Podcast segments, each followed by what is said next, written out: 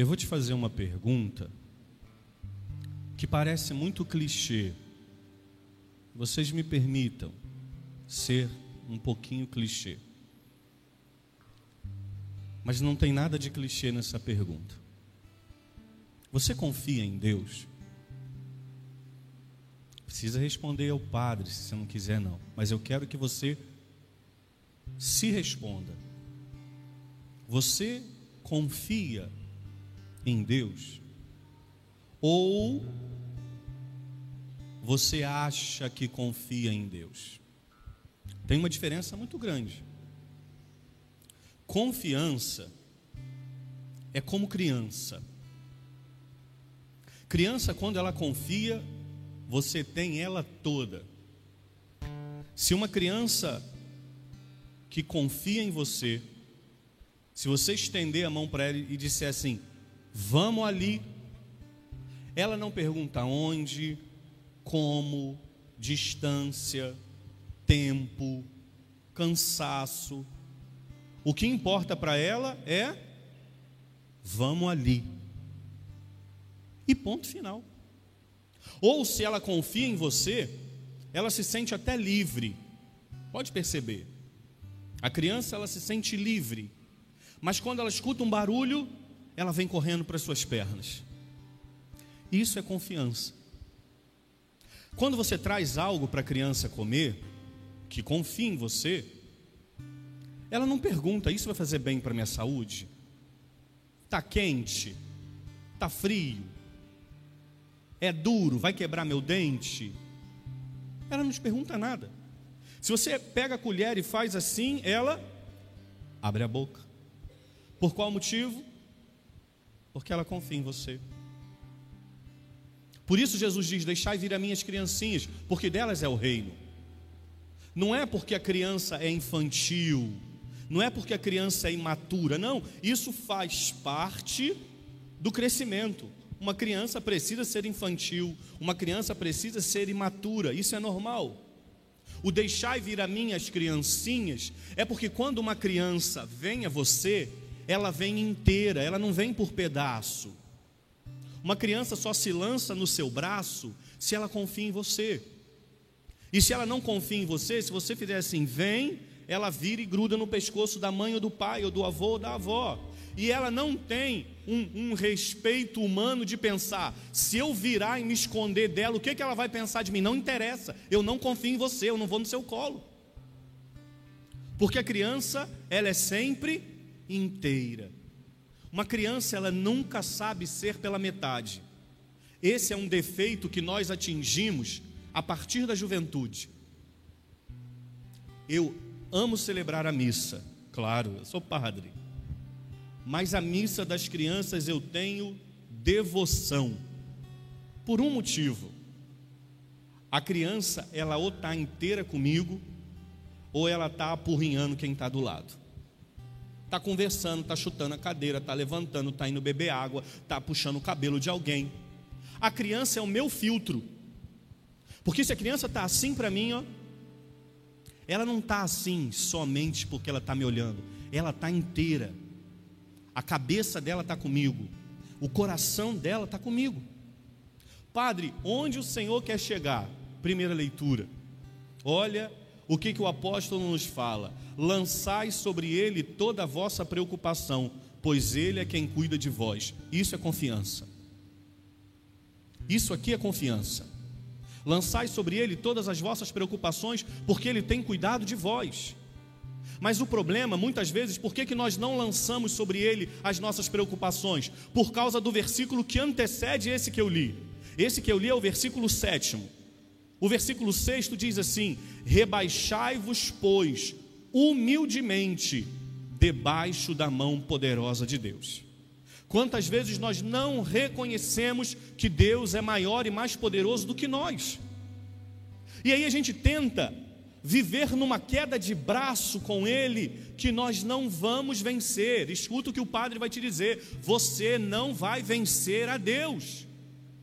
E às vezes nós ficamos numa queda de braço. Se o Senhor não fizer isso que eu estou te pedindo, eu vou embora da igreja. Se o Senhor não fizer isso que eu estou te pedindo, eu vou parar de rezar. Se o Senhor não fizer isso que eu estou te pedindo, eu vou rasgar a Bíblia. Se o Senhor não fizer isso que eu estou pedindo, eu vou trocar de religião. Se o Senhor não fizer.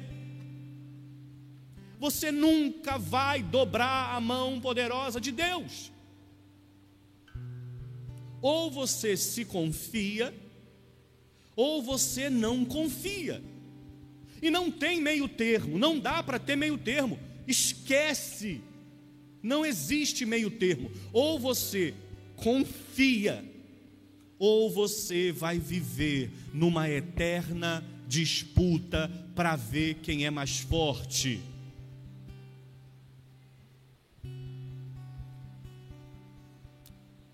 Pode? Pode Pode continuar brigando com ele? Pode. Mas você não vai vencer.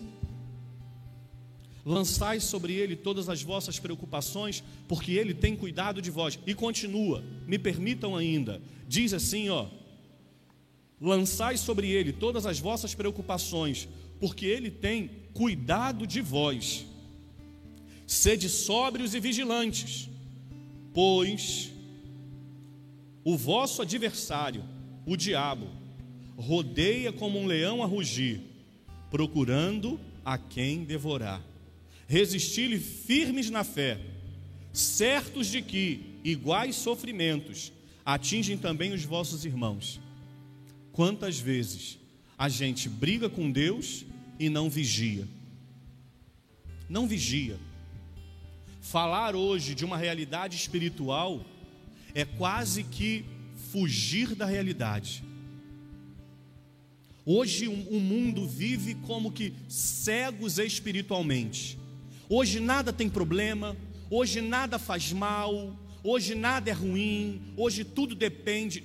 Minha gente, desde que mundo é mundo, certo é certo, errado é errado, bom é bom, mal é mal, bonito é bonito, feio é feio, verdadeiro é verdadeiro, falso é falso, quente é quente, frio é frio, grande é grande, pequeno é pequeno. E, e vai ser assim, e vai continuar sendo assim todo o tempo. O grande problema hoje é que nós não temos a coragem de nos rebaixar debaixo da mão poderosa de Deus. O que que isso significa, Padre? Rebaixai-vos debaixo da mão poderosa de Deus. Sabe o que que isso significa? Colocar Deus no centro. Deus precisa ser o centro. Tudo precisa partir dele. Tudo. Absolutamente tudo. O problema é que a sociedade tirou Deus do centro e pôs o homem no lugar de Deus. Hoje o homem é a medida e a justificativa e a verdade de todas as coisas. Você já ouviu argumentos do tipo, para mim? Você já argumentou assim? Você está se colocando no centro. Para mim, a verdade é isso. A verdade está partindo de você. Para mim, o certo é isso. O certo está partindo de você. E desde quando você é certeza de alguma coisa? Desde quando? E desde quando você é a verdade de alguma coisa? Desça do alto da nossa, devemos nós descer do alto da nossa prepotência. Deus precisa ser o centro. Para mim, a verdade é não interessa. Você não é a verdade, Ele é a verdade. Só que nós tiramos Deus do centro. E aí nós colocamos o homem no centro. E aí o homem passa a ser a medida de todas as coisas. E aí você não pode discordar de nada. Porque na medida que você discorda, você recebe um milhão e duzentos mil adjetivos. Mas escuta o que o padre vai dizer. Ontem Deus era Deus, hoje Deus é Deus e amanhã ele vai continuar sendo Deus. E ontem aquilo que era bom para Deus continua sendo bom hoje. E aquilo que ontem era ruim para Deus, continua hoje sendo ruim. Padre, onde o senhor quer chegar? Eu volto na pergunta que eu fiz: você confia em Deus? Vê como agora a coisa fica mais complicada? Por que, padre? Porque agora eu estou tentando me tirar e te tirar do centro. Eu estou te mostrando que a decisão é dele, não é sua. A decisão é dele, a vontade é dele, não é minha. Enquanto eu parto de mim, Deus não é a razão da minha confiança. E aí eu volto no que eu já disse: vivemos numa grande briga com Deus. Volto ao exemplo da criança. Para uma criança, eu digo isso sempre: criança é uma faculdade. Se você olhar bem, você aprende centenas de lições. Uma criança é uma faculdade inteira. Se você observar bem uma criança, para uma criança, a segurança dela independe de onde ela esteja. Mas a segurança dela é com quem ela está.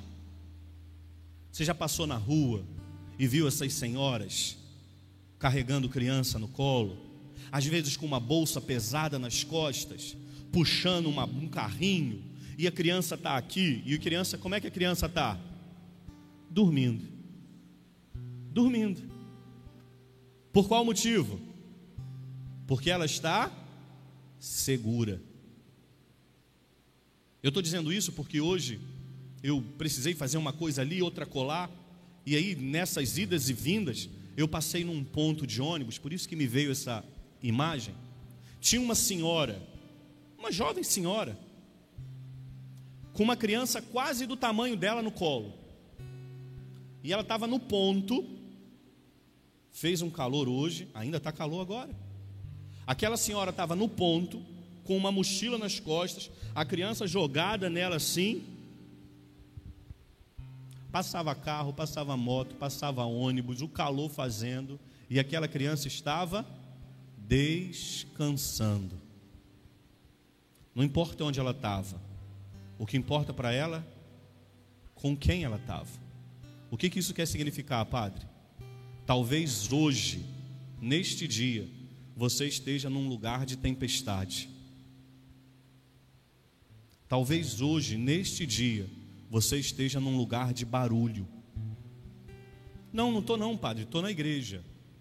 Eu não estou falando de espaço físico. Eu estou falando aqui e aqui. Talvez hoje você esteja passando por uma tempestade chamada doença. Talvez hoje você passe por um barulho chamado luto. Talvez hoje você passe por um problema chamado dúvida, questionamento incerteza, saudade. Nunca vi troço para fazer mais barulho dentro do peito do que a saudade de quem a gente ama. É um silêncio que grita, que parece que vai nos ensurdecer. Eu nunca vi uma casa vazia tão cheia de saudade. O cômodo parece que vai te jogar para fora de tanta saudade que tem ali dentro. Talvez você esteja passando por isso. Volta no exemplo da criança que o padre disse.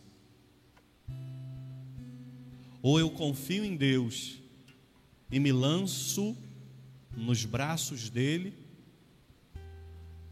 ou o barulho da rua, da confusão, do ônibus, da moto, do carro, não vão me deixar descansar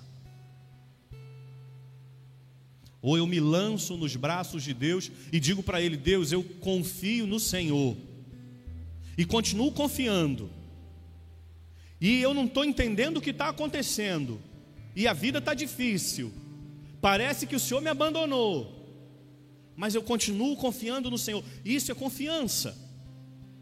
É assim que a gente deve viver, mas para eu viver isso, eu preciso colocar Deus de novo no centro. Eu preciso me retirar eu preciso me retirar daqui, eu preciso retirar as minhas vontades, eu preciso retirar as minhas certezas, eu preciso retirar as minhas crendices, eu preciso retirar as minhas superstições, eu preciso retirar. E vou dizer uma coisa para vocês baixinho para não te escandalizar.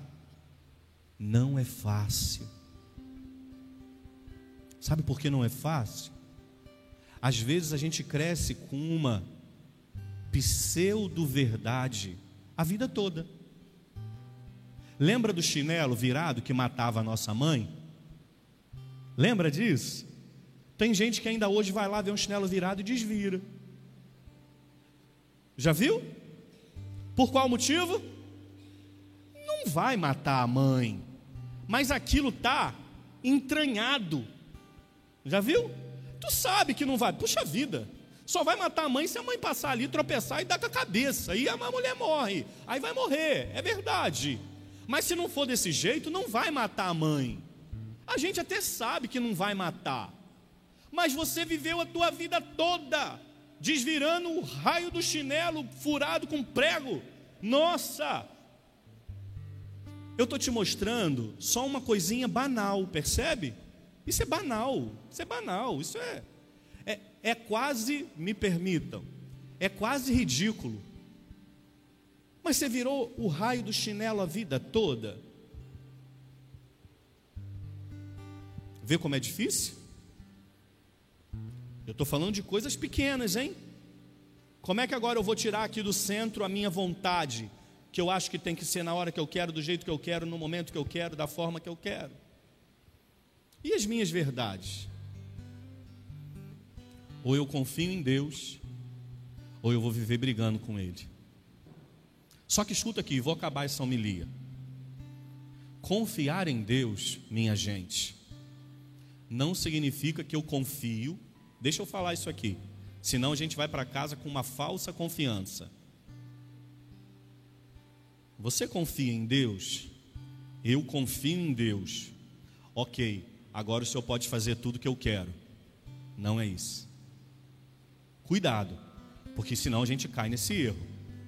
Agora que eu confio nele, opa, agora está na hora dele fazer a parte dele. Qual que é a parte dele?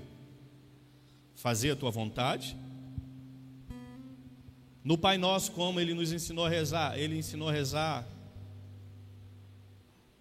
Venha a nós o vosso reino, seja feita a vossa. Tem gente que reza assim, né? Venha a nós o vosso reino, seja feita a minha, a minha, a minha vontade. Está tudo errado. E a gente não percebe. E aí, quando ele não faz a nossa vontade, a gente já briga com ele. E deixa eu te contar um segredo aqui a gente briga com Deus. Não, padre, que isso? Jamais. Briga sim. Claro que briga. Claro que briga. A gente só não tem coragem de falar que briga, porque a gente não é doido. A gente só não tem coragem. Mas quantas vezes você pensou assim: não vou rezar mais, não, não está adiantando de nada? Já pensou? Brigou com Deus. Quantas vezes você pensou assim: não sei para que, que eu rezei, Rezei, rezei e ele não escutou o que eu pedi, brigou com ele. Ou ainda, não vou mais para a igreja, pedi tanto por essa pessoa e ela morreu. Não adiantou de nada a minha reza. Brigou com ele, percebe? Por qual motivo? Porque sem a gente perceber, a gente está naquele embate entre a minha e a vontade dele. A gente não pensa, gente, isso não é consciente, entendeu? Não houve um dia que você puxou a poltrona da sua casa e falou assim: deixa eu sentar aqui, que agora eu vou pensar tudo. Não é. É, é quase que automático. E aí você começa a brigar com ele. Só que pare e pensa comigo. Você conversa com quem você briga? Conversa não. Conversa não. Quando você conversa é porque você é obrigado. Tem um amigo, vou contar um segredo. Maridos aí, hein? Homens casados. Deixa eu ensinar um jeito da sua mulher voltar a falar com você quando ela brigar contigo.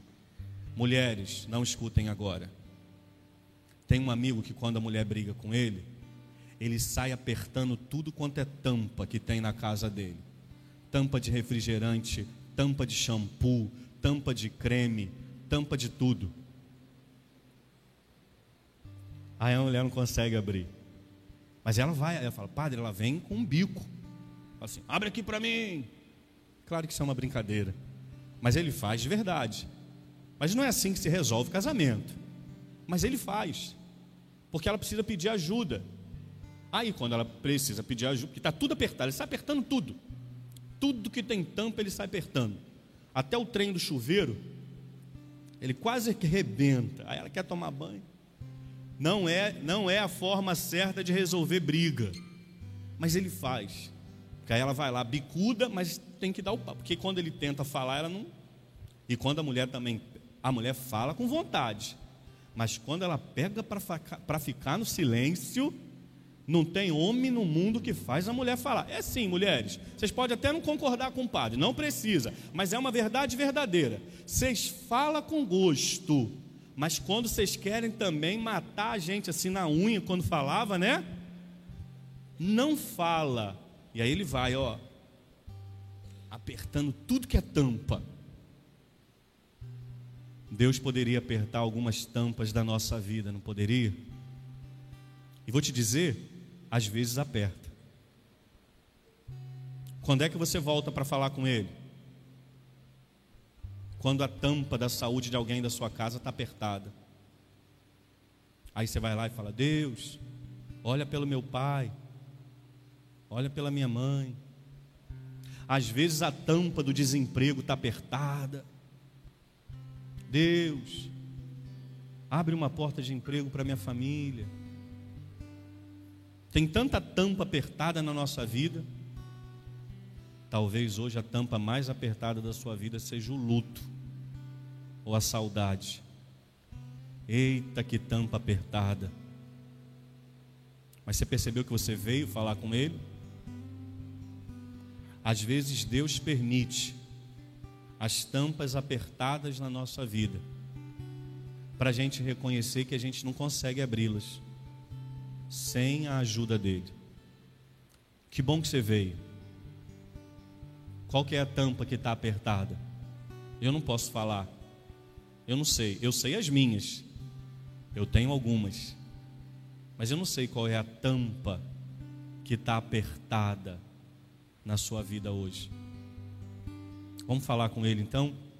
Queria te convidar a fechar um bocadinho os seus olhos. Se colocar diante de Jesus. Usa as tuas palavras, o jeito que você sabe. Diga para ele, Jesus, eu quero começar essa oração pedindo ao Senhor perdão pelas vezes em que eu não confiei no Senhor. Pelas vezes, Jesus, que eu briguei contigo.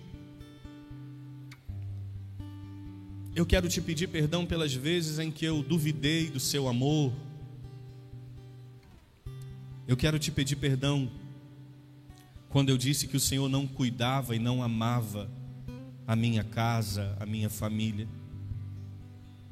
Mas Jesus, nessa noite nós nos colocamos na Sua presença e queremos te pedir, Jesus, ajude-nos, ajuda-nos, Senhor, a desapertar as tampas da nossa vida que nos têm impedido Ajuda-nos, Senhor, a confiar mais em Ti, mesmo quando tudo parece que está perdido, mesmo quando tudo parece que vai mal, não tem mais jeito, o Senhor continua cuidando de todas as coisas. Peça a Jesus, Senhor, me ajuda a confiar mais em Ti, para que seja feita, Senhor, a Tua vontade na minha vida, e não que o Senhor faça a minha vontade quando eu não te entender, Jesus. Assim como uma criança que muitas vezes não entende, ela apenas confia e isso já é o suficiente. Senhor, que eu possa confiar em Ti, mesmo sem entender. Peça isso a Jesus. Que eu possa, Senhor, confiar em Ti, mesmo sem entender. Peça isso a Jesus.